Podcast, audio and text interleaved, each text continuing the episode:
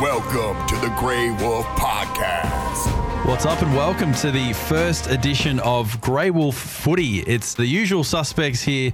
I'm John, joined by my buddy Ned to my right. What's up, Johnny? I'm excited for this one, buddy. You're going to teach me all about footy. Yeah, footy. So it's a new show, part of the Grey Wolf Network that we're building here. And to my left, we've actually brought in a special expert guest. It's the madman himself, Matt Grace. How are you going, sir? Very well. How about you two boys? Yeah, good, man. Going great, man. You were 40 minutes late. You left us hanging, but we know it was because you had that lineup of ladies, no doubt. The madman with his magnets and his Maltesers and other M-related items. Yeah, it's very exciting times at Grey Wolf at the moment, Eddie. We've spoken about it for the last little while about building this network of new shows. So there's new things happening everywhere at the moment. And this is, I guess, like a pilot episode for our footy edition. And we're very excited to be here. We've brought the crew together. And I'll tell you what, it's a couple of good-looking blokes around me, man. Oh, yeah, look out. Look at madman. Is that a fresh haircut? It was, yeah, today, yeah. Yeah, you got the haircut for the radio. I like it, man. Absolutely. Even had the old beard trim. You see over there, geez, just like trimmed it up a little bit. Yeah. Look out, look out, boys and girls. But give a bit of a breakdown of how this show is going to work. It's going to be a weekly show, very similar to the format of Grey Wolf Hoops, of course, covering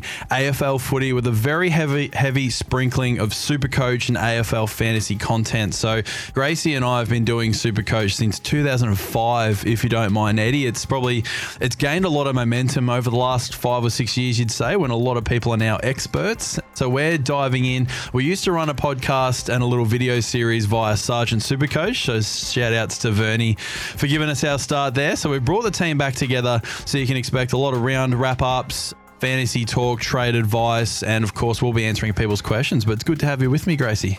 Glad to be here. I'm very privileged to be on this Grey Wolf Network. Yes. Network. Let me ask you boys both a question before we jump too far into it. As far as the fantasy side of things goes, I know John is an expert when it comes to NBL. I got quite sometimes abusive with him because he wouldn't help me out. How do you guys go in AFL? You're all right? We bounce stuff off each other all pre-season, and John never reveals his team. He always keeps it pretty tight-lipped, but it's right in front of him. I noticed that with the basketball. And I was like, hey, John, look at my team. This is what I got. And he would always play his cards close to his chest. The same as you. I share my teams. Probably you go through our chat history. There's probably screenshots of my team for the past 6 months. I like it. Yeah, no, he's pretty tight-lipped, but we're pretty good. We help each other out with trades and prevent each other from doing silly trades, I suppose. It's good. And when you spend so much time doing it, Eddie, you see how engrossed you get with the NBL fantasy, for example. We've been doing the same thing for 15 years now with Supercoach. So self-proclaimed experts, I'd say, but we always bounce ideas off each other. I'm the same with all my fantasy teams. It's tight-lipped at the Granada Gators, which is the name of my team. I like it. And you guys, I would say, have to be experts. You've been down literally since day one. Yeah. And I often say to Gracie that the first year that they launched Supercoach, it was through the Herald Sun at that point. It's now grown a bit bigger than that. But we sat in the school library picking our first teams. I still remember that day. I picked all North Melbourne because I'm a North Melbourne diehard. Gracie picked all Geelong players, and we checked it once a week and did a few trades, and it was pretty ordinary. And now it's grown into a big obsession that unfortunately consumes a lot of our lives, but why not? Because we love it. There is no reason why not. So I'm looking forward to getting into this. And how much sort of advice are you going to give here for people listening? Because are we going to start up a league here? Is that the idea? Same deal with the hoops? I think so, man. And we'll create some sort of league. And if we've got enough people that are keen to jump in there, we might do a bit of a prize pack as well. And it could be a meet and greet with Gracie on his own for a coffee. That. Anyone want that? Madman. I'll even shout the coffee. There you go. He just shouted me one too. He's a good bloke. So we'll create a league, and we'll do it very similar to NBL. And we do realise that the Supercoach and the wider AFL fantasy community is probably a bit bigger than the NBL one for now. So we'll throw up once or twice a week some posts about asking questions, and we'll answer them on the show. So feel free to send any through once we post those up, and we'll give our advice and our thoughts on whatever you got with your team. Yeah, I love that right there. And Matt Grace, you will be available for meet and greets, I assume, throughout the season with people listening and all that sort of thing. Yeah, we'll just no handshakes. So just touch the elbows. So unless it's female. Cool. If you're lucky. But so how we're going to do for, I guess, episode one, we're going to sort of do a part A, part B. So we're going to go through each team, do a bit of a team preview for the season coming up, a quick wrap up of last season. So this episode we'll do Adelaide through to GWS, and how it works, and I'm going to explain this to Nettie. When you pick your Supercoach team, you start with a budget of $10 million, and that's what you've got to pick players. And obviously their prices are dependent on how they went last year, whether they were injured, if they're rookies, if you have the first season in the league. And so you've got to use your budget wisely. And how we've broken the players down, we've broken them down to three categories. So we've got premium options, which people following that have done Supercoach will know what that means. It's pretty much anyone above 500K that's got runs on the board. They're your staples of your team. Then we've got sort of mid-price / smokies / breakout contenders. So they're guys that maybe are coming back from injury. A lot of players that are in their third or fourth season about to break out around that 400, 300K mark. And of course, the staple again of the teams is the rookies. And you know how hard it was to pick rookies in NBL. Wait till you see Supercoach, because here's where you make your money off your rookies. So that's anyone probably 200K or less. There's a few high price rookies we'll talk about this year. This year's a little bit different with limited number of options available, but we'll break down each team, give our thoughts. And along the way, Nettie, we can give you some advice too, if you decide to pick a team or want to follow along with what we're doing. I think I just plan to follow you guys and watch you throughout the season and see, you know, if the friendship remains. I guess it's got through 15 seasons so far. Yeah, it must.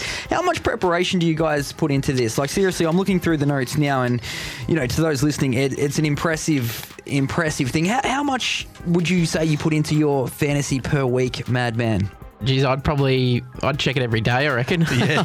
Especially, you know, you check Twitter for any injuries and stuff like that. You know, someone that might be under injury cloud. If someone gets reported as well, that's always a hot topic, especially if it's a top premium player. But yeah, I'd be checking it every day and probably spending way too much time each day on it. But don't tell my boss that. But yeah, no, there's a lot of preparation. Like, as soon as it opens to do, like if you have Supercoach Gold, you can obviously get early access to which do I'm a sure team you do. Picker. Yep, absolutely. John absolutely. And I straight away. He's all over it. So yeah, no, you play around, and I've changed my team that many times already, and John would be the same. You look at it and you're like, oh, I'm not happy with that now, and you change it. Yeah, it's a term that snuck in from NFL fantasies called toilet tinkering. You probably do it a lot. You trade one guy out and you go, oh, that looks all right. Trade someone else in, that looks all right. So you've gone to the toilet for 5 minutes. You come out with a completely different team. Yep. So and toilet 40 tinkering minutes later. Is the thing. And Gracie sort of touched on it there, Nettie. One thing that's very different with AFL to NBL is the amount of changes every week. Like, a team could bring in 5 different players one week and then they're out, they're in with injuries, suspensions, rotations, that kind of thing, which you don't really see in the NBL. So it's a bit more set and forget.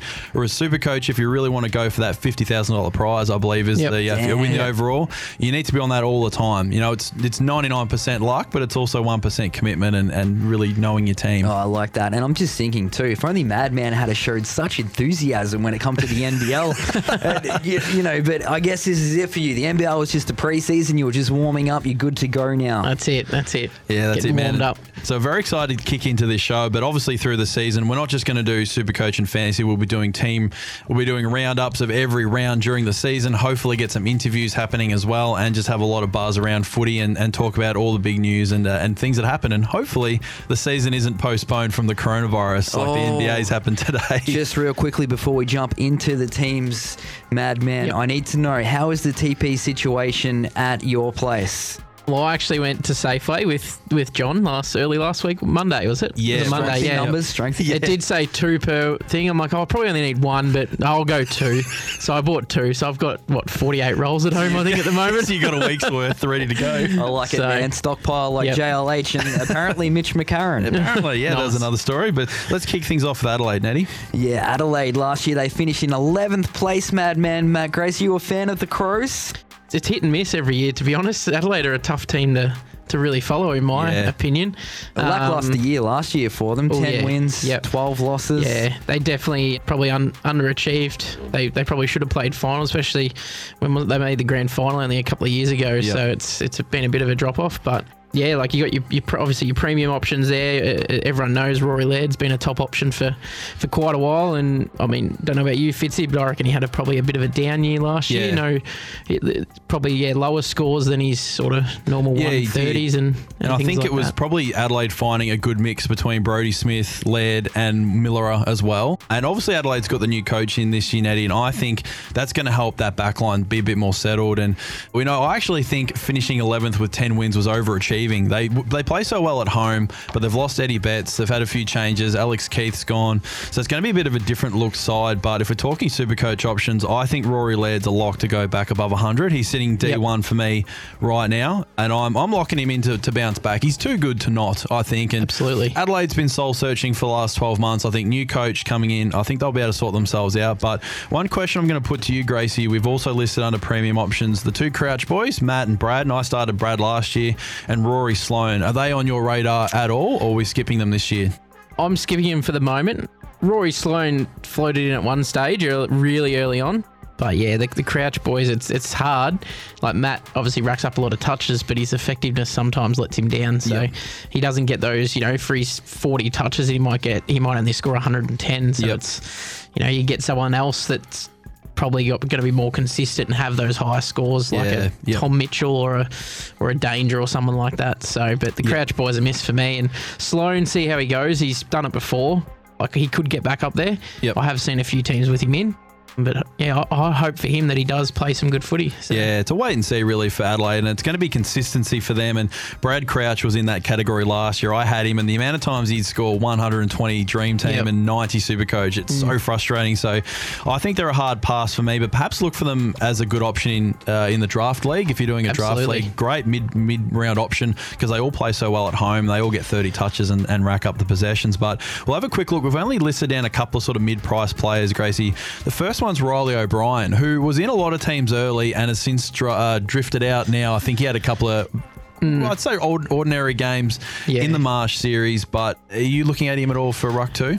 I was. He was in my team for probably 6 weeks, I reckon, and then I dropped him out. Just saw a few posts of different reasonings behind your rucks, and obviously we'll get stuck into the rucks a little bit later because it's interesting to chat, but it probably not at this stage for me. I have to agree. And the other couple we got listed there, Wayne Miller, who again was another one who was very popular earlier on, I saw, and I think the second Marsh series game where Brody Smith, who we'll mention in just a minute, and Laird both had 30-odd disposals, and Miller just basically did nothing. Yeah. I think his role's probably a bit too up in the air to be considering. I'd say you'd agree. Yeah, absolutely. But Brody Smith's one that I want to point out. For his price, he's under 500K. He's going to get midfield minutes. Would you consider him maybe as a D2 option after a Lloyd or a Laird sort of player? Yeah, you probably wouldn't have Laird, and I wouldn't go two Crows players. That's just probably my personal opinion, but I would if he's going to get midfield time. He's a bit similar, I guess, and we'll talk about him later. Is Houston from Port Adelaide? They're in the same boat. They're going to get midfield time, and he'll definitely see plenty of the football. He gets a lot of meters gained, which is great for Supercoach as well, and kicks goals. So definitely keep him on your watch list, I reckon. Yep, I couldn't agree more. And we'll run through a couple of rookies. It's very tricky this time of the season because Adelaide have a couple of forward line spots. So Eddie Betts has obviously gone. Lachie Murphy's been basically a no-show through the preseason. You've got Ben Davis, Shane McAdam, and Ben Crocker. There's three players, all fairly similar in terms of stature, to fill that mid sort of small forward position. Yep. Are any of those taking your fancy at all? Definitely Davis. Davis is in my team at the moment, so I think he can lock down that next forward spot. Yep. Just not 100% sure on the others, I suppose. They haven't had as much probably preseason game time as what everyone thought, I think. And that's probably with a lot of rookies, but it's probably going to be a wait and see which two of those three get named round one. Yeah, definitely. You're probably going to put them in, I think. I think you're probably right. And obviously the rookie situation's looking a bit tricky this year, and we'll discuss rookies probably in part two, but I'm actually on Ben Crocker a little bit. I think his scoring history at Collingwood wasn't amazing, but I feel like he can play a bit higher up the ground than, say, what Eddie Betts would have done. Yep. If he can get 16 or 18 touches a game and kick a goal, there's 60, 70 Supercoach points. And just given the landscape of rookies right now, I don't mind starting him. He's in my team at F5 at the moment because obviously we've lost Stephen Hill. Nakai Cockatoo is not playing, so we've lost a few options in that price point, so I'll take a look at him. But a couple of guys I'll very quickly mention. Ned McHenry, I know Neddy was keen to... I know, you need to know about the boy here. Love it. Yeah, he might be a smoky for round one. Yep. I would probably pick him because I believe he played in the Sandville practice match on the weekend, I'm fairly sure, and I think he did quite well. Yep. Fisher Mackesy is the key defender they drafted with their top pick. So he's come in to take Alex Keith's spot. I think he's probably a pass for me. Job security is right up there, but he'd be a very slow burn, much like Nathan Brown was maybe a year or two ago. Cheap price, but too much of a slow burn. Yeah, I think so. And with the limited rookie options, you got to try and get those guys that are going to get you quick cash and get some trades happening before those buys. Yeah, so couldn't agree more, but that's Adelaide wrapped up for us, Nettie. And now this is the one I want to talk about here. This one is the peak of my interest, the Brisbane Lions. You were talking about how Adelaide were in a grand final a couple of years ago. Brisbane overachieved last year. Would you boys say I've been told that was it, and this year is meant to be the year where they were coming out all guns blazing? Do you sort of agree with that? Or I probably would, actually. When you say overachieved, maybe, you know, they were aiming for top four, no doubt, but to finish second, 16-6 is an unreal record, but then they went out in straight sets in the finals. But the one thing for Brisbane is to not replicate what Melbourne did the year before. That's what I'm worried about right now. Exactly. I do think Brisbane has the right pieces, because Melbourne went into last year's preseason incredibly underdone, which wasn't really a story that came out anywhere, but you had Oliver with both shoulders operated on, and I think Brisbane are preparing for a big season, but I could probably see them replicating this year, Gracie. What do you think? I think so too. I think I probably had them in finishing in the bottom half of the eight last year for sure, and then I actually probably fell in love with Brisbane, probably nearly my second team now, just the way that they played, and some of those younger kids, obviously, they, you know, a couple of boys from out our way played quite well, so I can see them, even winning a final, if not two finals, and going all the way. The key for Brisbane is the amount of players they have in that sort of 22-year-old to 25 bracket, and obviously you've got, we'll talk about it in a minute from a Supercoach perspective, but McCluggage is a future superstar. Both the Berry boys, Jared in particular, he's a future superstar. Harris Andrews is only, 22, 23 years old. They have such an amazing core that there's no reason why they can't replicate last year's form. So I'd say top four finish for me and Eddie. I don't think they're going to do it Melbourne, but I reckon they'll be up there again. And they play so well in Brisbane too, especially early in the season when it's still quite warm. They play quite well up there. But let's run through a couple of premium options here, Gracie. Lachie Neal goes without saying. I don't think we need to speak about him too much more. They did add Cam Ellis-Yeoman to that midfield, and a few people were worried that he might take a few points being the in and under guy, but he's a lock for me. Yeah, absolutely. And in regards to Cam Ellis-Yeoman, is the coach come out and said today that he hasn't been in the best, like he hasn't performed that well in preseason, so he's not guaranteed a game. So that just, I think, cements Lachie Neal as your M2. Yeah, and a captain option, of course. Absolutely. And we'll talk about a couple other Lions midfielders, and it does make it tricky to fit them all in. Dane Zorko and Jared Lyons. And I just want to point out, Lyons averaged 116 after their bye last year. That's and insane. He had two back-to-back 140 games, and possibly a captain option if you traded him in as a point of difference. I'm not sure if we're looking at him in Classic, but possibly in Draft. Dane Zorko was in my draft team last year. He was a great captain option, so I assume you're probably thinking the same thing. I think so, yeah. You'd take some, I guess, balls, you'd say, to pick Lions in your normal team, especially if you've got Lachie Neal there, but there's no reason why he can't just lift again this year. And one guy I want to run past you is Daniel Rich, who's been sort of about the mark for probably 6 or 7 years as a Supercoach defender. Passing over him this year, or are you looking at him possibly as a point of difference? I flow, there's three guys I'm sort of, switching between in that back line at the moment, and it's hard because, I mean, we spoke about him. Like, we had him as a rookie when he first came into the league, and then I reckon a couple of years later I spoke about him. He's just got that left foot that he hits targets. Dangerous. Metres gain, can bomb a 60-metre goal. Yep. Like, it's just, I definitely keep an eye out on him, especially, obviously, you know, Hodge gone now, so Rich has sort of got to, I suppose, lift and take that extra responsibility. Yeah, for sure, and he's one that's definitely benefited Nettie. They changed one rule in the AFL that was good for Supercoach defenders, where they can play on from the kick out. When they kick it behind, they can just grab the ball and run straight out. So in the past, if you had kicked it out of the centre, out of the goal square, that doesn't count as a possession, but if they run out, then they kick it, that now counts as a possession. So I think that was probably one reason for Rich to bump his scoring up last year. Absolutely. But he was super consistent. The only thing you're not getting with him is the ceiling.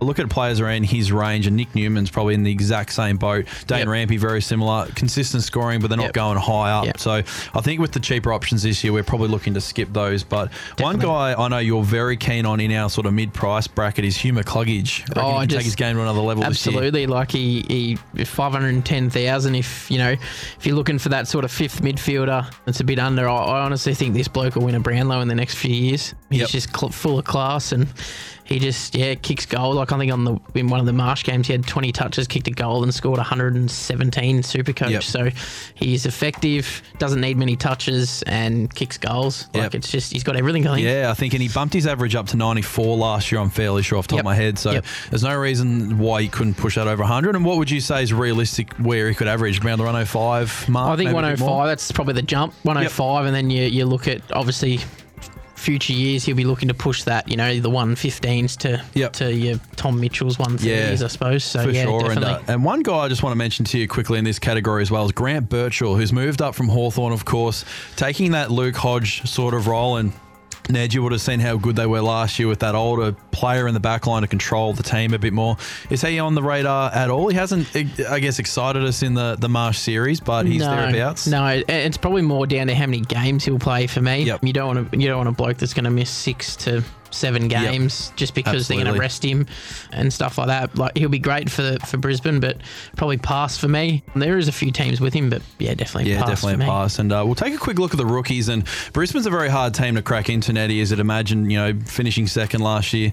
Brandon Starsevich, I hope I've said that name correctly. I believe he played or 2 games last year. He's a mid defender. For me, I'd say he's probably just about a lock if he gets named round one. Absolutely. And I'm almost tempted to put him on my midfield bench if you can spare a little bit of money. Just have some up your sleeve, because he could be a correctional trade, but are you looking at to bring him in assuming he gets named round one? Yeah, I would be, especially, you know, we've got Devin Robertson here as well. It's one of them gets picked round one, they're in. If they both get picked, do you pick both? That's the tricky question. I'd probably lean towards Robertson, because he was pretty sure he captained whichever team he played in the TAC Cup. He's built for AFL football. The problem with these guys, and Eli Smith's another one who already signed an extension, which is pretty amazing for a rookie who hasn't played a game yet. They're all midfielders. Starsevich will play a bit in the back line, but he's also got, you know, 3 or 4 guys ahead of him in some positions like Answorth, these sorts of guys.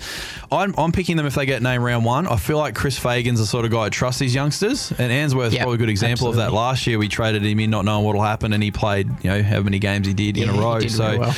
I think I'm looking forward to seeing how Brisbane go this year, Nettie. I reckon they'll be up there again, and hopefully they can replicate this year, last year's form. Oh, exciting times there. Well, we're switching things up to the Blue Baggers, baby. Yeah, the Blue Baggers, they're, oh man, they had a tough year last year. They always come out with a bit of promise in that first game against Richmond. Ended up 16th. They did win 7 games. They do have a very young core. And I'll tell you what, Gracie, they've recruited some handy players, your Jack Martins, these sorts of guys. They got arguably the best inside midfielder in the comp, Paddy Cripps. Yep. Can they make the 8 this year? That's the big question. It's going to be hard, and their pre-season form probably hasn't given us any indication that that's going to happen, but I could see them finishing maybe 10th, 11th, around there, which would be a massive improvement. That is an improvement from 16.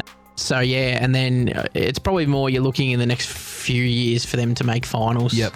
You really hope for Paddy Cripps that they do get to a final, because he's carried that team since he's pretty much been there. Yep. But, like, you know, they've got a young core in him, Walsh, and, you know, Paddy Dow's there as well. But obviously, you know, looking at our premium options here, Fitzy's obviously Cripps. We've got Nick Newman in the back line, and probably, I don't know if he's a forgotten man, but he hasn't been around for the last couple of years, is Sam Doherty. And he's probably nearly the number one picked player when you first did your team, I would imagine. He would have to be. Talk about a guy going from the number one defender in Supercoach, missing 2 years, of course, with the ACL. Now, I know a lot of people weren't impressed with his pre-season form, but he just had to make it through a game for mine. He was picked before Supercoach even opened, before you got your gold and picked your team and all that. Yep. He's your man, and I think the difference between Doherty and a lot of other players who have had long-term injuries, and you would know this, is that through that whole time, those whole 2 years, he was there as a coach on the bench. Do you remember that? So he was in the game, he was encouraging the young guys, he was around the club, he was ready to go, and I think that's going to set him in good stead. And to be honest, I hope a lot of people don't pick him, because then he's a bit more unique. Absolutely. And when he comes out and smashes out a 120 against Richmond in that first game, everyone will be a bit jealous. But you did mention Paddy Cripps. He's a lock for mine. I've tried a team without him in there, but like, his ceiling is massive. Like, he's just an absolute freak. He's going to take it to another level this year. The body might be one issue. I think he missed 1 or 2 games last year. Hopefully he does take care of himself. I just wanted to bring up Nick Newman here. One guy who really flew under the radar last year, much like Daniel Rich. I think he averaged around that 94, 95 mark. Yeah, he did, probably a not picking, in terms of your starting squad, but it'll be very interesting to see how him, Doherty, and my boy Cade Simpson go. I know in the Marsh series they really shared the kickouts, which was a big scoring for these guys. So interesting to see where that ends up. Yeah, I don't mind Newman. He obviously crossed over from Sydney and really surprised everyone. I think last year, I don't think too many people would have started with him. No. I mean, you would have probably got upgraded to him because even his ceiling is probably higher than, I guess, Simpson now. Obviously, Simpson's getting on in age a little bit, but Simpson's probably more your consistent player, whereas Newman could have a 60 1 week, but the following week he'll get 150. He's probably, if you're looking for a real high ceiling but not the consistency, I'd go Newman. Yeah, and sure. I don't mind that pick, and I wanted to mention here in our mid-prices category, Cade Simpson, because as you know, he's been a stalwart for my team for many years. He did let me down a bit last year, but we've got to give some props to Cade Simpson, Eddie. He just keeps going, and I admire him. Consistency. Yeah, I admire him for going one more season. You'd have to say this is going to be his last one, but I think so. Exciting times, and hopefully for his sake, they can actually make the finals. But one guy I'll quickly touch on in this category as well is Sam Walsh, who I have seen in a number of teams. Could he do a Clayton Oliver go in that second season, average 110 plus? I mean, I don't know if I can see that happening, but I mean, that M5 position, like you've got McCluggage, you've got Walsh, you've got these sorts of guys, is he in that discussion? I think so, yeah, absolutely. He's probably going to come down to who they put in those centre bounces. Yep. And I think I showed you a stat that he was one of the lower ones for centre bounce attendances from the Marsh games. Yep. So it's probably a watch and see. Yep. Maybe you might upgrade to him if he does start well and continue it on. Yep. Obviously, being a second-year player, it's just keeping that consistency, and he might fade out towards the end of the year, but I wouldn't start with him, but I'd probably just consider him. He'd be on the watch list for sure. Yeah, 100%. We'll touch on a couple of rookies here. Tom Williamson was one who probably dropped off the cliff, I think, until Caleb Marchbank did an injury in the second Marsh game. Lachie Plowman's already out. He's a very tough one because you've got to fork out a little bit more for him, but are you looking at him if he gets named round one? He was picked, but I've gone a different option at the moment. But if he's named, I would, because he's already had a few games there, and I think he's 146K. I mean, he's not super expensive, but if he gets picked, I think you've almost got to have him. Yeah, I think he's probably not a bad option, him or Starsevich around that sort of price. And one name I'm going to quickly drop here is Tom De Koning, who, with Ben Mackay injured, is very likely to play round one or two. My advice, I'm not sure what you think, Grace, is probably to steer clear of him. I can't see him being a big scorer as a backup ruckman, and as soon as Mackay is healthy, he'll be straight back in. So we're not looking at him as an R3, are we? Oh, I wouldn't be, no. No, there's other options there. One of your boys from North, we'll talk about a bit later, but he's definitely... I'd probably go him over De Koning. Absolutely. And unfortunately, that means, Nettie, we're up to Collingwood. So. Well, this is your future wife's team here. I know. The Collingwood, the Pies. Better be nice. Finished fourth last year, 15 wins, 7 losses. You two experts here. Are you Collingwood fans? I'm guessing from the unfortunately, we're not huge on the Pies. Probably say when they made the grand final a couple of years ago when they lost, we enjoyed it. But, they're always up and about. And I think the reason people don't like Collingwood is because they have been so successful over such a long period of time. So I can't see them dropping out of the top four, to be honest, Fitzy. Only thing that's going to hold them back is injuries, which obviously we've seen a couple of the big guns get injured in the Marsh series. So, but, looking at your premium options, I think apart from Doherty, your second pick's probably Brodie Grundy. I went and watched the State of Origin game, and he just dominated. I know Gawn didn't play, but he was just everywhere, and that was just more of it was a fundraiser game. Yep. But he's in some pretty good form at the moment. He really is, and going off back-to-back years of 120 plus average as well, he's just a freak of the competition. And I think, like you said, everyone hates Collingwood because they are so good. And for me, there's probably 5 teams that can make up the top 4. Collingwood's one of them, with Richmond, Giants, Brisbane, and West Coast are probably the 5 I think most likely will finish top 4. But Collingwood will be up and about, obviously, and they play so well at the MCG, let's be honest, and because Eddie Maguire likes to complain, they never travel outside of Victoria. I think actually that a stat with that, I think the last, was it 8 weeks of last season or 9 weeks, they went to Etihad for one game and the rest were at the G. It's just crazy. It's a little bit crazy, but obviously Collingwood midfielders have been a feature of our Supercoach teams for so long. Adam Treloar, unfortunately, has done a hamstring. Yep. Is that what he's done? So, yep. I mean, a lot of people would have been considering him, but you can put a line straight through. Absolutely. And this is where it sort of gets a bit tough because Taylor Adams is one I was having a serious look at M5, again in that same category with McCluggage and these guys. He was a lock for me, and he was going to be my Smokey going into the season, and yep. he's bloody gone and done a calf or whatever he's done now, so he's off the list. The old man injury, isn't it? It's what we should be doing at our age. No, it's sort of a bit tricky, but other than Brodie Grundy, I don't think we're locking in any Collingwood premiums at this point. Obviously, the Dane Beams, his situation with him retiring was going to open up the door potentially for some midfield rookies yep. to come through, which yep. hasn't really happened, but a team like Collingwood have so many guys you can throw in the midfield. Yeah. I wouldn't be getting sucked into too many. We'll discuss the rookies shortly, but one guy I'm going to bring up, Gracie, and he's in my team right now, is Jeremy Howe. Yep. And I've had him in the past. He yep. ripped up the State of Origin game. He did. He ripped up Marsh game 2. He's yep. healthy. He's yep. fit. I think he's a big-time Smokey yep. in the back line. Definitely. He, as I said before, there's three to four guys at D3 that I'm yep. considering, and I've changed it many times, but he's one of them just yep. because he takes heaps of marks. It's like I think he took 15 in one game last year. Yep. It was a very, very high amount.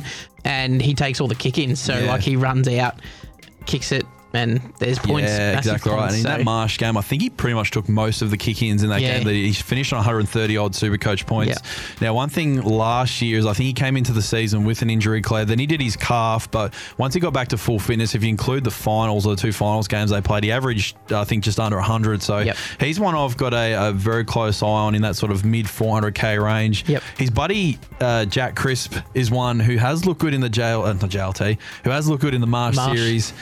But I probably am steering away. He burnt me pretty bad last year. It's tricky because he's one, if you're doing Dream Team, AFL Fantasy, yep. he's a lock. I think he's like the third or fourth overall defender in that. But Supercoach, we're probably looking elsewhere. I'd say Howe's my pick over Crisp. Yeah, probably Crisp. The thing that lets him down is the quick kicks out of defence, turnovers. Yep. That's probably what kills his Supercoach, whereas Fantasy, it doesn't matter. It's a possession. So he racks up 25 to 30 most games, but Supercoach wise, probably not. I'd definitely go Jeremy Howe over him. So. Jeremy Howe's my big Smokey for the season, Eddie. If you end up doing Supercoach, get this man into your team. I think he's going to have a big season. Underline right now. Hey, there you go. Quickly just say Jordan De Goey, Gracie. He's one guy that may step up for some midfield time, but I really think I'm going to avoid Collingwood players that aren't Brodie Grundy and Jeremy Howe just because their roles are a bit uncertain. For a team that scores so highly and so freely, other than your Treloars and Grundys, you don't see a lot of consistent scores from Collingwood, so I'm going to steer clear. But one guy I'll touch on, and we've put him in the rookie category, is John Noble, who's got a lot of traction over the last couple of weeks. He was picked up in the mid-season draft last year. Apparently, Bucks loves this kid. Yep. He's playing backline. He's upgraded his number to number 9, so he's now in a single digit. So that's always a good start. Obviously, he's making some moves. Have you had a look at him at all? To be honest, I hadn't even thought about him until you mentioned him to me the other day. So it's, if he's named round 1, he's probably going to slot in. There's obviously rookie wise in the back line, there's one Essendon player that we'll talk about later that's probably a lock, and it's probably that second rookie and third rookie that you're going to be, he could be fill that hole for us. So. And look, it's really going to depend on team selections, isn't it really? And if you're going to put a Dylan Robertson type player in there, who I would probably prefer to spend the extra 40K on. The thing with a guy like John Noble that I haven't really seen too many people talk about is he's in a position that two quiet games and he's out. You've got Isaac Quaynor, you've got... a lot of mid-sized defenders coming through. Scharenberg's still hanging around. Yep. I don't have the injury list up in front of me right now, but there's a lot of guys that could potentially take that spot. And my concern would be a couple of 12-touch games, gets a few bags kicked on him, and he's out. But we'll quickly touch on Darcy Cameron is definitely on the watch list for Collingwood. If he gets named round 1, maybe alarm bells for Brodie Grundy, but we'd be picking him if he got named round 1. It's hard. It's really tough because there's a couple of, obviously, other rookies that if they get picked round 1, I'd probably pick them over Darcy Cameron. Unless Grundy's injured, I don't see him playing. I mean, he did play well in one of the Marsh games, and people are saying, Mason Cox out, but I still think Mason Cox has got that experience, so I think you still give him the nod over Darcy Cameron at the moment. Yeah, I tend to agree, and Cox's form hasn't been anything to write home about, but I'm pretty sure they've invested a lot in Cox, and they'll stick through that experiment, and obviously, Darcy Cameron possibly will get his chance during the season, but maybe not from round 1. And two guys I'll just quickly mention here, Mark Keane and Nathan Murphy. Could be smoky for round one, those two guys. Keane would be the third defender, which would free up our boy Jeremy Howe, of course, with Moore and Roughhead back there. Murphy did play really well in Marsh 1, I'm fairly sure. He's been around the traps for a little while. Collingwood small defenders are very hard to pick, like I said before. They've got a lot of, they can sort of throw the magnets around, as you say, absolutely, and mix it up. So keep an eye on those guys, but we do know Bucks likes to play the kids when he can, but they do often come in and out of the season a lot. So look out for Collingwood this year, Nettie. They'll be up and about again, as they always are, and like I said before, probably one of my picks for the top four. Oh, look out. How about the Bombers then, boys? Last year they slid into the eight there in eighth position, 12 wins, 10 losses. What are we thinking here? Yeah, I think that they've got the list there to do it. And there's been a lot of talk about that they're trying to replicate what Richmond have done. And there's a few similarities there. So I could probably see them jumping up to maybe 5th, 6th. Yep. But quite easily they could finish 12th or 13th. There's just, like if I was an Essendon supporter, I'd be so frustrated with last year. They were just so inconsistent. They've got the team to do it. You know, you got Devin Smith coming back there and Zach Barrett, who we've got obviously got on the list there for premium options. Yep. Fitzy, but the forward line's pretty dangerous. They got some young kids there as well. You got Hurley down back. Like, what's not to like about the Bombers, really? Yeah, I actually sort of agree with you there, Gracie. They're a sort of team, and they're a bit like North Melbourne, my side. They can really frustrate you. Their good is amazing. Their bad is awful. Yeah. Probably had a few injuries at the wrong time. Obviously, Joe Danaher's situation. He's injured. Tried to leave, couldn't. Patrick Ambrose is out for the season. You got Hooker, who I don't even know where he's at. So, but they do have a lot of good youth coming through. Obviously got McGrath, we've got Parrish, we've got all these guys that are starting to play well. They really could be anything this year, Essendon. I think a pass mark for them, for mine, would be to make a final, but make a home final, like you're saying. Fifth or sixth, I think, would be a good pass mark for them. Yep. But as you touched on just before, Devin Smith, he's back. He's looking pretty good. He's tackling again, which was one thing in the 7 games last year that he did play with a bit of an injury cloud. He wasn't quite tackling. Yeah. Yep. He's the man for me. I've got him locked in at F4 at this point, and I really like his prospects. F4, that's a deep forward line. I'm batting deep this year. Which is good with obviously the rookie situation, but Devin Smith, absolutely. Like, I got a message from John O'Carroll that we know, play a bit of cricket with. He messaged me, he goes, Devin Smith just had a 46-point quarter on the weekend against Geelong, so it's just those quarters that he can have. Yep. You know, he might have 8 touches, 3 or 4 tackles, kick a goal, and bang, there's your 40 points. And very good point. He could have a couple of quiet quarters, but finish quite strong. So you're spot on there, Gracie. I think you've got to lock him in. If you don't, you might as well not play Supercoach, I reckon. And there's a few things working in his favour. And if you remember that year in 2018, he was very consistent. That was one thing I really liked about him. He had a few bigger games. He never went sort of above that 130 mark, but he only dropped below 80 maybe once or twice for the season. Yep. One thing that's really, really working in his favour, if you look through the list of premium options this year, only 3 of them averaged over 100 last year. And that was Martin, Walters, Whitfield. Then you get down into a bit of a scramble with you guys like Ablett and Heaney, and we'll talk about these guys shortly. Yep. But I think the situation of the forwards this year warrants Smith to be picked. Even if he only averages 85, if he had averaged 85 with this year or the last year's crop, he'd be just about top 10. Yep. And obviously we're going to see Ablett drop off, and a few of these guys won't replicate last year's form. So, best case, you've got a guy that's going to average 95, 96 again. Worst case, you've got a quite suitable F6 who's just punching out consistent scores every week. Absolutely. So I'm locking him in, and we'll take a look at a couple of sort of smokies here. One guy I know you're pretty keen on is Michael Hurley. You've brought him up a couple of times. He's done it before. Can he do it this year? I think so. Just watching the Marsh game against Geelong, he intercepted everything. I mean, Geelong probably played it into his hand just by kicking long, but I think both Marsh games he scored over 100 just with he's got that marking ability, intercept marking, takes the kickouts as well. Yeah, he does. So, it's just a matter of the only issue with him, it's similar to Jeremy Howe as well, is his injuries. And Howe, I think last year had a back problem. Hurley's very, very similar. If they get injured, he's probably going to miss 3 to 4 weeks. And it's whether or not you want to have that, lose that 3 to 4 weeks for a rookie to play. That's it. And to pick him. It's a very good point. And it's funnily enough, I almost feel like his role is better when he's taking the number one forward, because he is so good at peeling off and getting easy kicks in the back line. Maybe with Hooker not playing and obviously Ambrose being out for the season, that might work in his favour. But we'll talk a bit about team structures probably in part 2. But I don't mind the idea of picking a defender smoky like that, because there's going to be a couple of those guys. They always do in the back line. Yeah. They'll come out of nowhere and average 100, like it always happens. Yep. So I reckon a Howe Hurley type is a smart decision Origin this year, and he's definitely one to consider. Darcy Parish is another one, Gracie, and we have spoken about him before. Can he take it to another level this year? Your thoughts? I think so. He got dropped midway through last year. Talk was, and I was excited about that he was going to come to Geelong because he's unreal talent. He obviously a very high draft pick as well. So as soon as he got back into the side last year, he was just a man possessed. He was everywhere, kicking goals. That's probably the big thing is he does get forward and kick a lot of goals. Yep. He might kick 2 or 3 a game. I think he kicked 3 on the weekend. Yep. So I probably wouldn't start with him, but he's definitely one. If he averages around that, 95 to 105, he could be that, if you're looking for a point of difference, I suppose. Yeah, I agree. Definitely. And he's sort of in that logjam of players around that 450k mark, and we'll discuss those. We've got McPherson, we've got Petraka, of course.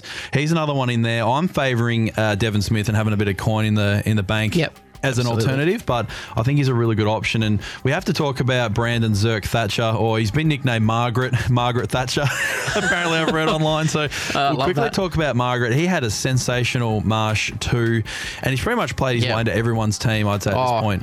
I watched probably a quarter and a half of that game, and he was just, clean, marked everything. He did well. Is it VFL, was he last year? Yeah, he was leading intercept in the VFL last year. So, he's obviously done it at a lower level, and it just shows on the weekend that he can do it at the high level. So I think you got to have him in. I think he's a lock, and I think I've got him in at D5 at the moment. You could almost put an argument forward if the right rookies get picked, you could have him at D4, but I think D5 is a nice spot for him with maybe a Robertson type, or for me it's Jeremy Howe, so look to lock him in. Mitch Hibbard's one we'll probably see during the season, and Sam Draper you mentioned as well.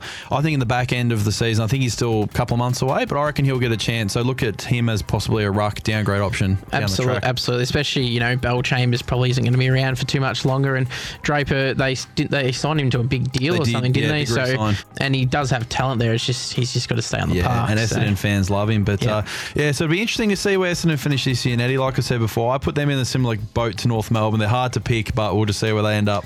Yep, consistently inconsistent. All right, the Fremantle Dockers boys reminds me of my boy J. Sal Herbert, big Dockers fan. They came in at 13th last year, 9 and 13. What are we thinking here? It's tough. I mean, obviously last year, no Lachie Neal, which probably hurt a little bit. And they went and got Jesse Hogan. He's injured. Obviously now he's going to be out for... we don't know how long. Hopefully he does get better, but it's tough. Like they got Fife and Walters there, who are the stars. I don't know, man. I honestly don't see them improving. Maybe they might get to 10 or 11 wins, but it's I just don't see them going too far. No, unfortunately for Fremantle, I'm fully expecting them to be a bottom 4 side. Even in Perth, they didn't quite become that team that used to be a fortress for them at Subiaco, but not quite anymore. Obviously, they got two absolute star class players now. Matt Fife and Michael Walters.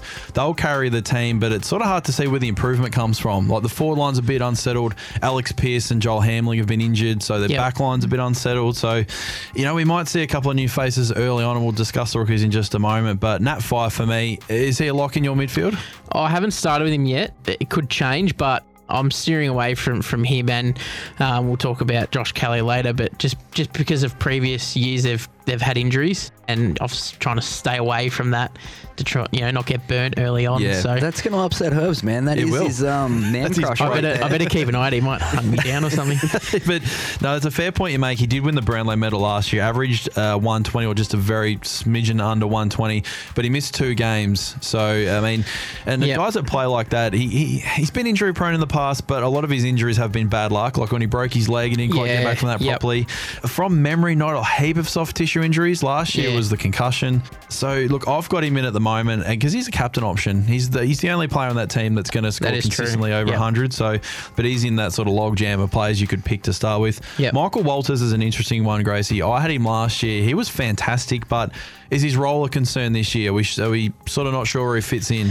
Oh, I think so. It's going to be hard to see. Like, is he going to go more midfield this year, or is it going to be the same, or is he going to go back forward? Because obviously Hogan's out and they need that firepower up forward. So I had him in yesterday. He's not in today. Yep. So these things, Nettie, there you go. All the time. But that's probably going to all come down. He could end up back in, depending on what I do with my rucks and things like that, where you can free up a bit of cash. But it's a really tough one, Michael Walters. It is, I'd be leaning towards not starting him just to see what his role becomes. For me personally, there's only a couple of forward locks that we haven't discussed just yet. We will shortly. But for me, he's a wait and see. He was one of those three I mentioned earlier that averaged over 100, just a tickle over 100. Yep.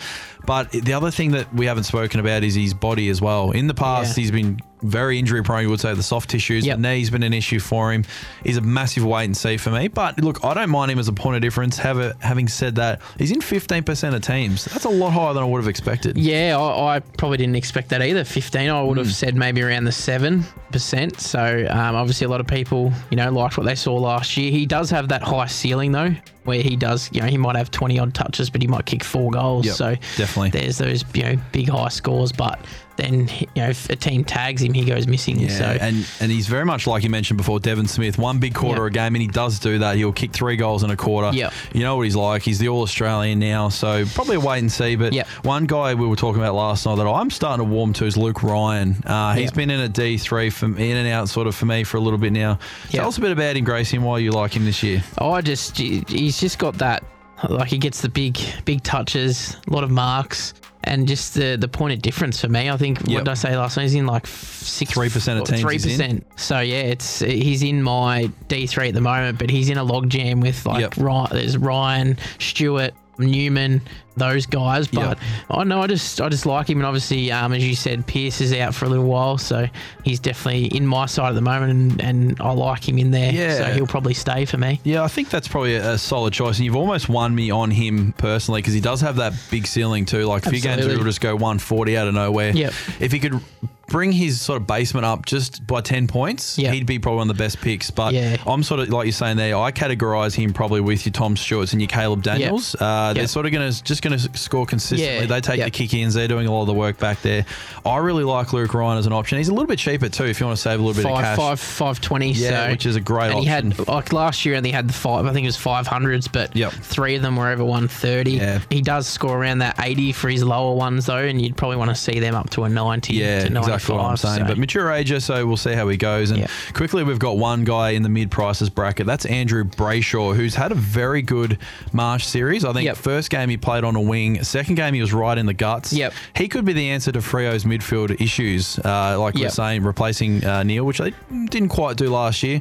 Walters goes forward. Does Brayshaw come in and average 100, Supercoach? I think he's in the midfield, but whether he goes 100's another question as well. He might just need another year in there, just bulk that body up, get a bit more experience, but he's probably on one of those watch lists again. I agree. Our watch list is getting quite big at the moment.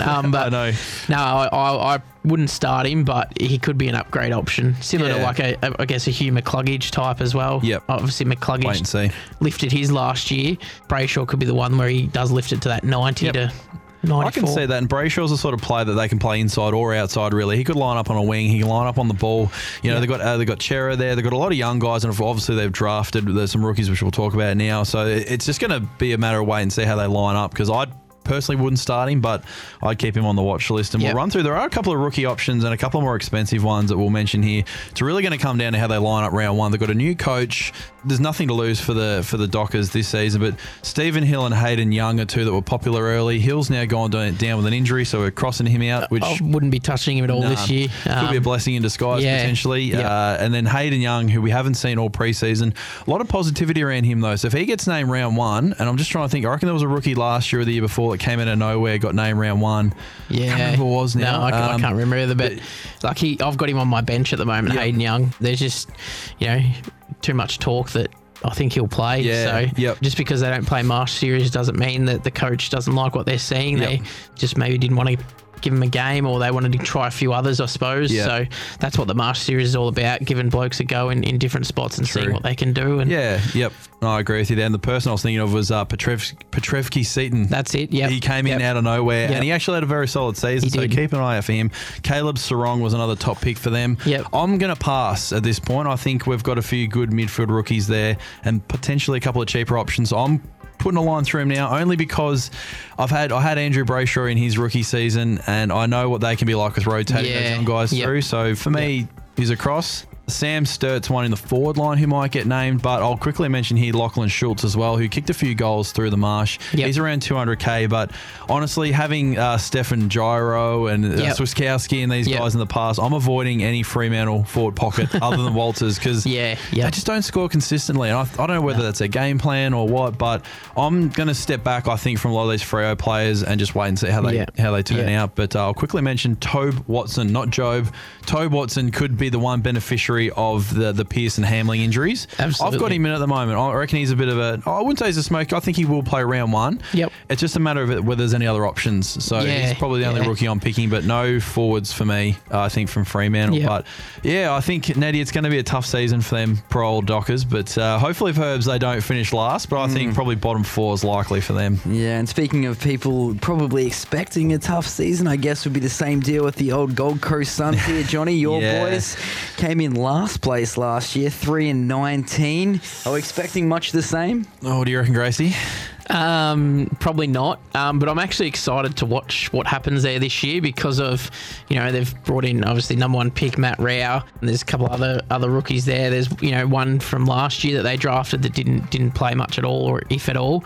So there's a bit of excitement at Gold Coast, but I think you'll find they'll still finish bottom. But it's going to be exciting. Stewie Dew, he was one of the coaches at the All-Star game. He was kicking sausage rolls from 50 metres out. So I just think he's a great coach and he'll be good for those young players. And I think so, yeah. I think he'll change the culture up there, which is what the AFL obviously want. I still think they'll finish 18th, but there'll be some very good... They'll be relevant because of Supercoach. I think that's actually a very good breakdown, Gracie. And Stewie Dew's already done a great job since he has been there. I was actually a little bit surprised to see they'd only won 3 games because they came out. Did they win the first 2? I think they won a couple of games very early, which is very surprising actually. But it does mean we get a plethora of mid-price and rookie options. We did have Jared Witts written there as probably their only premium option, pretty much just because that was the only one we had. But he's been injured, so you could put a line through him. Unfortunate, but Hugh Greenwood and Darcy McPherson are two that I really just want to chat about now.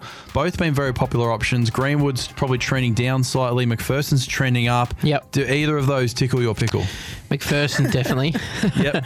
That's a good saying, that one. It is. McPherson definitely, and even all the reporters are starting to talk about him as he could take that next step. It looks like he's had a good pre-season in the gym as well. He's bulked up a bit. Fit. So definitely, I think he averaged 80, was it? Last year, I think it was around close the 80. To, surprising. I honestly think he could get to that 95 this year. Especially they've brought in, Greenwood and Alice, who are the bit more mature, older guys that can, take the bumps and take the tags and stuff, and it might free up McPherson, which, it's not definitely not an option I thought we'd be discussing a few weeks ago, Darcy McPherson, but he's been very solid and he can, and again, he's a bit like one of those players. He can do it on the outside, he can do it on the inside. Like you said, he's now got Greenwood in there, fishing the ball out. So I think he could be an option. He's in that sort of 450k options, which we might talk about in part B, just with structures, that kind of thing. Personally, I'm avoiding at this stage. I think there's a few cheaper options. Smith's obviously one we've discussed already. So I'm going to avoid any of these 450k options, which, might come back to bite me on the butt, but for 100k saving, we can get someone who may average about the same. For another 100k, we can get Dustin Martin. So he's not on my watch list in particular, but tell you what, one guy that is definitely on my watch list is Matthew Rowell. He's going to rip the AFL a new one. It's Sam Walsh version 2 in terms of Supercoach. I think it's Sam Walsh on steroids, to be honest. He's just, I don't think we've ever seen a guy that's come into the competition like that ready. He probably could have played last year, really. But I wouldn't be surprised if we saw a rookie average close to 100. To be honest. And it's funny in years gone past, like when we first started doing this, you would never touch a 200k rookie. Whereas now we had Walsh last year, we got Rowell this year. Lock him away. He could get very close to 100. And one point I was actually going to bring up earlier is with you guys like McPherson and Hugh Greenwood. Do you see many Gold Coast players averaging over 100? That's going to be the sticking point. If they're only going to win 5 or 6 games, and one thing to keep in mind is, they did play very well in the Marsh series. They were probably a bit closer to full strength than other teams. That's my concern, and that's why I'm steering clear. I should have added that point before, but a couple other rookies we'll just mention here. Noah Anderson's been touted to play round one. I think we're going to skip him at this point. For me, and Sam Flanders probably won't play round one. He's in a similar boat, but we'll sort of group these guys together. together. Isaac Rankin, he didn't play in the Marsh series, but he's been touted to play round one. Yep. He's a lock for mine. Jeremy Sharp, I was very impressed with, and I hope he gets a chance to play round one. He looked very settled across half-back. Definitely. And Connor Butterick, however we want to say his name. Cheaper option, dual position. Yep. I'm just going to say, Gracie, it's just a matter of which of those get named. Out of those three, we're probably going to line up with two of them. Yeah. I think I've got all three in at the moment. Yeah. Butterick's 106K mid forward. If he gets picked, he's a lock, I think. Yeah, money to jam him, I'd say. And then Rankin, he's obviously a top high pick from the previous year. So he's in my forward line. I do have Sharp in at the moment. So I think if all three get picked, I'll probably pick him just because it is slim pickings. It makes sense. Rookies. And, Stewie Jew's going to play those rookies as well. Definitely. So, Ned, it's going to be another tough season for Gold Coast, but hopefully we see some spark, and like Gracie said, they're going to be an exciting team to watch. They're just out there to play footy. Yeah, sounds like there's a lot of potential there for those guys, and I guess this next team's probably worth skipping right through. Yeah, Geelong, who are they? Yeah, first? Matt, okay, 16-6 last year. I guess we should cover the Cats. Take it away, Gracie. Yeah, finishing first is obviously great, minor premiers, but at the end of the day, it's, if you don't do well in finals, it sort of counts for nothing, doesn't it? So... But, you had your usual suspects, Supercoach-wise. This year, I think, and a lot of people are writing Geelong off. Yep. And they always write Geelong off, and they usually come out and prove everyone wrong. But it's going to be hard, losing Tim Kelly. They didn't stock up on their ruck. Obviously, they got a fairly good deal for Kelly with, draft picks and that. So they'll stock up on young kids in the next couple of years. But this is probably the year that they need to try and win a flag. Obviously, Gazza's last year and... Danger another year older, Duncan another year older, Harry Taylor will probably finish at the end of the year, so it's probably the last chance for him to win a flag, and I think they'll drop a little bit, but I still think that they'll make top four, to be honest. I think just that home ground advantage at Geelong is that's what probably gets them in the top four, and then it's just whether or not that they can turn it around for finals. Very true. And that's the sticking point for Geelong, really, isn't it? They play at home so well on the smaller sort of ground that can they translate that form to the MCG? But you'd have to say the pressure's on Chris Scott now. It's either premiership or it's bust, just Definitely. About. And you make a few very interesting points. Obviously, they knew Kelly was going. They've got a good core young group of midfielders in there, and obviously Narkle's been playing very well in the preseason. He'll step up. But why haven't they gone out to get a ruckman? Even a Paddy Ryder, sign him to a one-year deal. He can jump, he can run. I know they got Stanley. They've tried Fort in there as well. Yep. Abbott's gone. Yep. Who else left? I'm trying to think. They've had Zach Smith, Zach Smith left as well. So their ruck stocks have taken a hit. I don't know why they wouldn't just throw a bunch of money at Paddy Ryder for a year. Even go a bit harder at Goldstein. Yeah. He was looking to leave last year. Yeah. Maybe that was an option for them. They haven't done it. Maybe the Hamish McIntosh experiment from 6 years ago. I don't know. It's weird because I honestly was very surprised at how little talk there was of Goldstein because he was looking to leave North Melbourne, and you had Goldstein with tapping it to Dangerfield, Ablett, Duncan, and Selwood, that probably nearly gets them to the grand final and that. And, obviously the first final last year against Richmond, they were up by, I think it was 20 or 25 points at half time, and Richmond, we know how good they are, just overran them, and they lost that opportunity to have that extra week off. So it's bamboozled me a little bit as why they didn't go out and get a ruckman, but they're obviously putting a lot of faith in Sava Radaglia and hopefully Stanley, I suppose. The big talking point was they dropped Stanley for the final. That's as right, well. So it's bizarre, isn't it? Even if they can get 22 games out of Stanley, he'll be very handy because obviously he can go forward. But even Sam Jacobs, why not just throw some money at him and get him down to Geelong? But we'll run through a few options here, Gracie. Patrick Dangerfield, not in my team right now, more because of structures and trying to fit everyone in. I think you've got him in this year, looking for a big season out of him. I had Danger in there, but he's out. He's on the wayside. He's actually out now. I've switched it, so cannot believe that. No, I know. It's not sitting down. It's not good, is it? But I just think the void of Tim Kelly might actually lift Danger, but I just think there'll be too much of a target on him that he's the main guy now. Yeah. So I tend to agree with you. Probably a wait and see. He has been trending down over recent seasons. He had that Brownlow year averaging 130 odd, but he had Selwood was playing midfield still. Obviously, Tim Kelly was around the traps. Duncan's been in great form. Yep. So probably a wait and see for me as well. And we'll quickly run through Gary Ablett Jr. I love the guy to death, but he's cooked, I guess, in terms of Supercoach options. Yeah. Mitch Duncan might be maybe a sneaky mid-season upgrade. He's been very consistent the last few seasons, really flies under the radar. But one guy I know that you're pretty keen on, and we've spoken about him already, is Tom Stewart. He was a very solid pick last year, and I think he's had a bit of an interrupted preseason.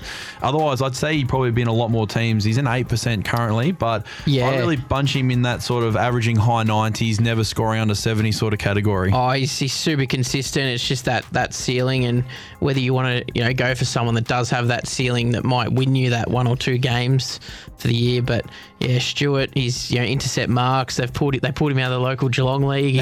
Go to the pub after the game and stuff. But he's story. He's like looking at his scores here from last year. Like first before the buys, his lowest score was 78, and then from that it was 95. So he's very, very consistent. Had four scores below 85 for the year. Yep. But it's just that ceiling. It's maxed at like a 120. Yeah. No, I couldn't agree more. And you do need two or three of those in your defence, I think, to have a successful team. And that's sort of me personally, where I'm hoping a Jeremy Howe, Michael Hurley type could fill that spot at 100k cheaper. So he's definitely an upgrade target for mine. One guy that I'm massively on in terms of our sort of Smokies mid-prices categories, Jack Stephen. He had a ripping Marsh 2 game. He did. I've got him locked in. I mean, there's a lot of discussion about this guy. Obviously, he's had some mental health battles, which we hope are okay now. He's had issues with his body. He's been a premium in the past. He's been a massive AFL fantasy premium. Yep. Not necessarily Supercoach, but I'm locking him in. He's my F3 right now. I'm locking him in with confidence. Yep. I think he's probably past the issues that he's had. Hopefully he can play 21, 22 games, and I'm really excited to have him on my team. Oh, definitely. I think just the change of scenery, and you see it happen so often in the AFL. They go to a new club and they're just so much more happier, and obviously going from St Kilda to Geelong, a bit more success possibly. We'll obviously talk about the Saints a bit later, but I haven't got him in, but I've seen a lot of teams with him in. It's just whether I want to go with Smith and Stephen. I know Smith's probably more of a premium, but it could change for me, but I agree. And we will talk about structures, and this will be an ongoing discussion of ours, but I've opted for the two cheaper F3, F4 options with Stephen and Smith over your McPherson's, over your Petrakas at this point, because I'm hoping for a similar output for a saving in price. And again, I keep going back to there was only three guys that averaged over 100 last year in the forward line. If they averaged 90, even high 80s, that's a pass for mine. And we'll quickly just run through some rookies here, Gracie. I'm not expecting these guys to line up round one, but possibly as downgrade options, as we know Geelong like to play the kids. Yep. We've got Cooper Stevens, who was a draft pick last year. Brad Close, who had a bit of traction early in the preseason, but we haven't really seen a lot of him. Jacob Kennelly, I believe he's played both Marsh games. It probably doesn't quite have a spot. Nakia Cockatoo's probably the big one for me. He would have been a lock, and potentially take some midfield minutes away from your Narcles and these sorts of guys. And Zach Guthrie's one we had a bit of a chat about the other night. High 100,000s in the back line, but maybe he could fit in. Where are we thinking he'll fit in this year? It's tough because a lot of Geelong supporters don't like Guthrie just because of his front. Like, he's not a big kid, so he's 190k defender. I honestly think he'll play a fair bit of footy. But the thing is, he's that guy. If he has a couple of quiet games, he's out of the side. Yeah. So I've got him in at the moment, but it's probably a wait and see. If he gets named round one, I may end up picking him. It could be a bit biased, but I might have to take my Geelong hat off for that one. But but it's tough. Nakia Cockatoo probably has hurt our structure a little bit. So yeah, absolutely. Couldn't agree with you more. And how about a pass mark on the season for Geelong? Are they going to finish top four again? Do you think that home ground sort of advantage is going to work in their favour? Yeah, I think they could sneak into that fourth position. It's going to be really tight. That I honestly think the top six teams will finish within a win of each other. Maybe Richmond and West Coast might be a couple of games clear, but from third to sixth, it could be one win. Yeah, it could be very interesting, Natty. But the Geelong boy's up and about for another season, and look at him, he's ready to go. That's it. All right, so for wrapping up things for the first edition here, guys, we've got the GWS Giants. They made the grand final last year. Can they do it again in 2020? Yeah, it was an up and down season for the Giants, wasn't it, Fitzy? They, everyone touted them to probably not lose 9 games and finish 6th, and then everyone thought, oh well, they're probably cooked at 6th, and then they got all the way to a grand final. I think we watched the final they played against Brisbane, and that was just unbelievable. Unreal. And then, yeah, and then they played Collingwood and they just destroyed Collingwood. Yeah. So I think they can do it again. Obviously, they'll get Callum Ward back in after a few rounds. He'll play a few games in the twos, and then you slot him back into that midfield as well compared to last year. And then a fit Josh Kelly is another big tick as well. Yeah, so that's the key for me, I think, the fitness of Josh Kelly, because he's got the potential to be the best player in the league if his body's right. Just a silky mover, great kick of the ball, great decision maker. I'm expecting GWS to probably be top two, I think, this year, but it's been the same for the last two or three seasons. It comes down to injuries. It comes down to, like you're saying, being very hot and cold during the season. They seem to get a lot of very unlucky injuries at the wrong time to their superstar players. Yes. So, but in terms of Supercoach, Lachie Whitfield's one, Gracie. I've locked in F1, lock him away, throw the key in the bin. Done. Yep. And you'd be surprised. I've seen probably double-digit teams without Lachie Whitfield. Yep. I'm just like, you guys are crazy. But, I think Lachie Whitfield's a lock. You know, Kelly, as I said before, I'm not starting just because of previous injuries, but yeah, Caniglio's pretty cheap too. Compared to what he should be. Well, yeah, interestingly, there was an article that came out a few weeks ago saying he's going to play quite a bit forward or rest forward, but now the injury to Tim Taranto, which could be, I think he'll be out till mid-season thereabouts. Caniglio's the guy that starts on fire. If you're looking for someone in M5, and we'll put him in that category with him at Cluggage's, that's just going to come out, and he will probably average 120 until the buys. I'm going to call that, because that's the sort of player he is, and then he cools right off. So I'm personally not going to pick him. I'm going Josh Kelly, because he's one of my favourite players. He's on the poster of our show, because he's such a gun player, but I'm locking him in for a big season. I like your route of going safe, though. If you're going to pick him, maybe don't pick five. A couple of guys that, it's the one or two games they miss from a niggle that are really annoying, and obviously Kelly was pretty much cooked last year, and I think he finished the year scoring a 200 in one of his last few games, or he got did, and I somehow managed to have the VC on him, which was that was probably one of my highest ever scores, so that worked out well. And one guy who's been a bit of a burn man through the seasons, Grace, he's Toby Green, and we've had him in many, many times and been let down every time we've had him. What do you reckon? Are you going to find a spot for him?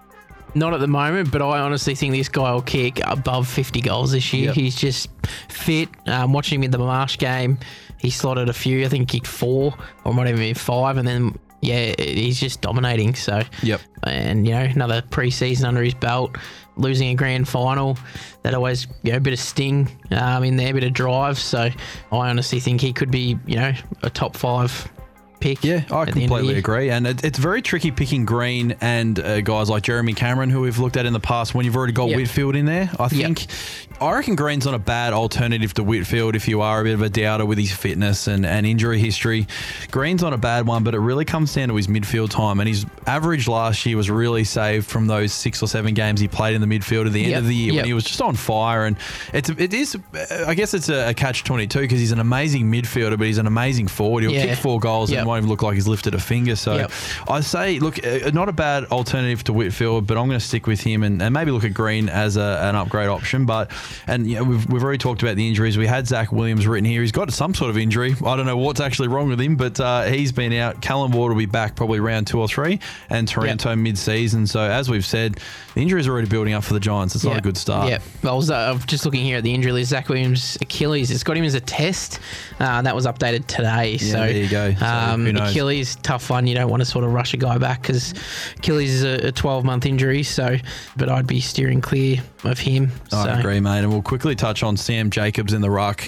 I've gone with a different option at R2, but he's definitely up there in terms of solid selections. I think, I might have pointed this out to you, I read a post on Fan Footy, which we follow, that if you don't pick Gawn as your ruck 2, if you go Jacobs, you actually work out better off if things go to plan, that Jacobs rises in price, 100, 150K, and Gawn sort of drops a little bit.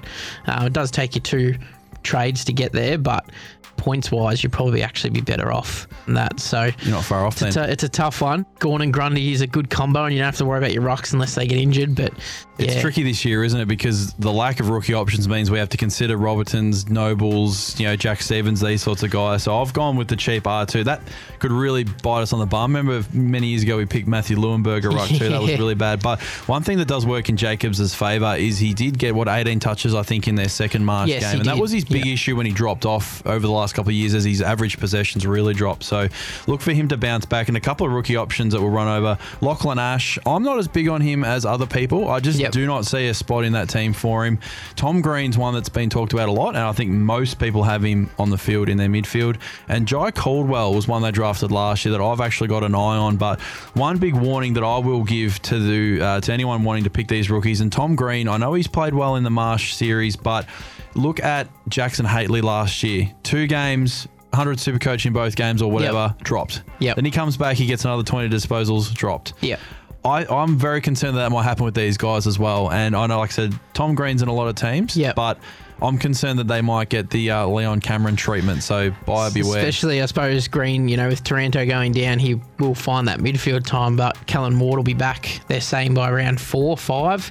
So it only gives you 4 or 5 games, which is, you know, 2 price rises. Out of Green, you'd want him to be up around the 300K by the time Ward comes back for you to be able to obviously downgrade and make some money. So it is a tough one because he will get the opportunity for the first few rounds, but it's, I've got him in, but it's really, really tough. It's one of those things, and the thing that does work in his favour is he is 166K, so he does get dropped. There's always a correction trade, make 40K or 50 or 60, depending on how many price rises he's had. But Neddy, it's going to be a very big year for the Giants, and it's really going to come down to those injuries and, you know, when they can get a full team on the park, but I'm fully expecting them to finish top 4 again, and hopefully make another grand final and not be as embarrassed as they were last year. I did watch that one. It was extremely embarrassing. But I've got to say, I've just sat back here and taken this all in. And I've known you for probably 10 years, Gracie. I think I've heard him talk more today than the entire 10 years that I've known the man, because his face is usually planted in that phone. It's like, wow, this guy really knows his stuff. He does. And and that's the thing. When you talk about something you enjoy, he's not a bad little panel member to bring in. You know, like we said, all about it. Said the other day, we've got this sort of list of contacts in different areas, and we've got our footy guy over here, and he's a welcome addition to the team. You definitely are madman, Matt Grace. I've got to say that right there. Our toilet paper expert, Jace Herbert, our AFL footy expert is you, man. So hats off to you for that. That's just first 9 teams right there. And wow, I was following it a little. It's and you can see how Supercoach becomes very involved. Like, every player we've read out can be considered for your team, and this is why it's so hard. And one thing that's happened a lot in recent years, and I've seen it being posted online, is everyone almost becomes a bit of an expert. You know, it used to start off as a bit of a hobby, a bit of fun. Now people are right into it, and that's why we're hoping with these sorts of podcasts we can help people to really take their teams to the next level. But we're up and about. It's an amazing time of year to be an AFL supporter. On the verge of round 1, it's very exciting. It definitely is. And if you have a question for our experts, the madman Matt Grace, or of course Fitzy, what are we, Johnny? info@greywolfentertainment.net. Be sure to hit them up and ask them. You're happy to answer any questions? Absolutely. 100%. Absolutely. And like I said, with our weekly wrap-up shows, we will be putting a post up somewhere to say, hey, get your questions in, and we'll discuss anything that you've got, anything Supercoach related. And we're here to help the fans, and we'll give our best on it. As long as one of them wins the 50K, they throw something our way. That's exactly right, Madman. We need a written agreement right there. But that is just the first half of the AFL teams. Of course, 18 teams in it. So you boys will be back for part 2 of this, of course. That's it. Absolutely. Look out for that. And part 2, we might do a little team reveal. We've been talking about our team so far, but we will talk a bit about structures, which is a big thing in Supercoach. And we'll be able to explain it. Where to spend your money, where the big scorers are. Rucks are a big issue. Rookies are a big issue. We'll talk about how we're structuring our teams up, and maybe help some people out that are just getting started. Hell yeah, we are all about that footy! Yeah. That footy!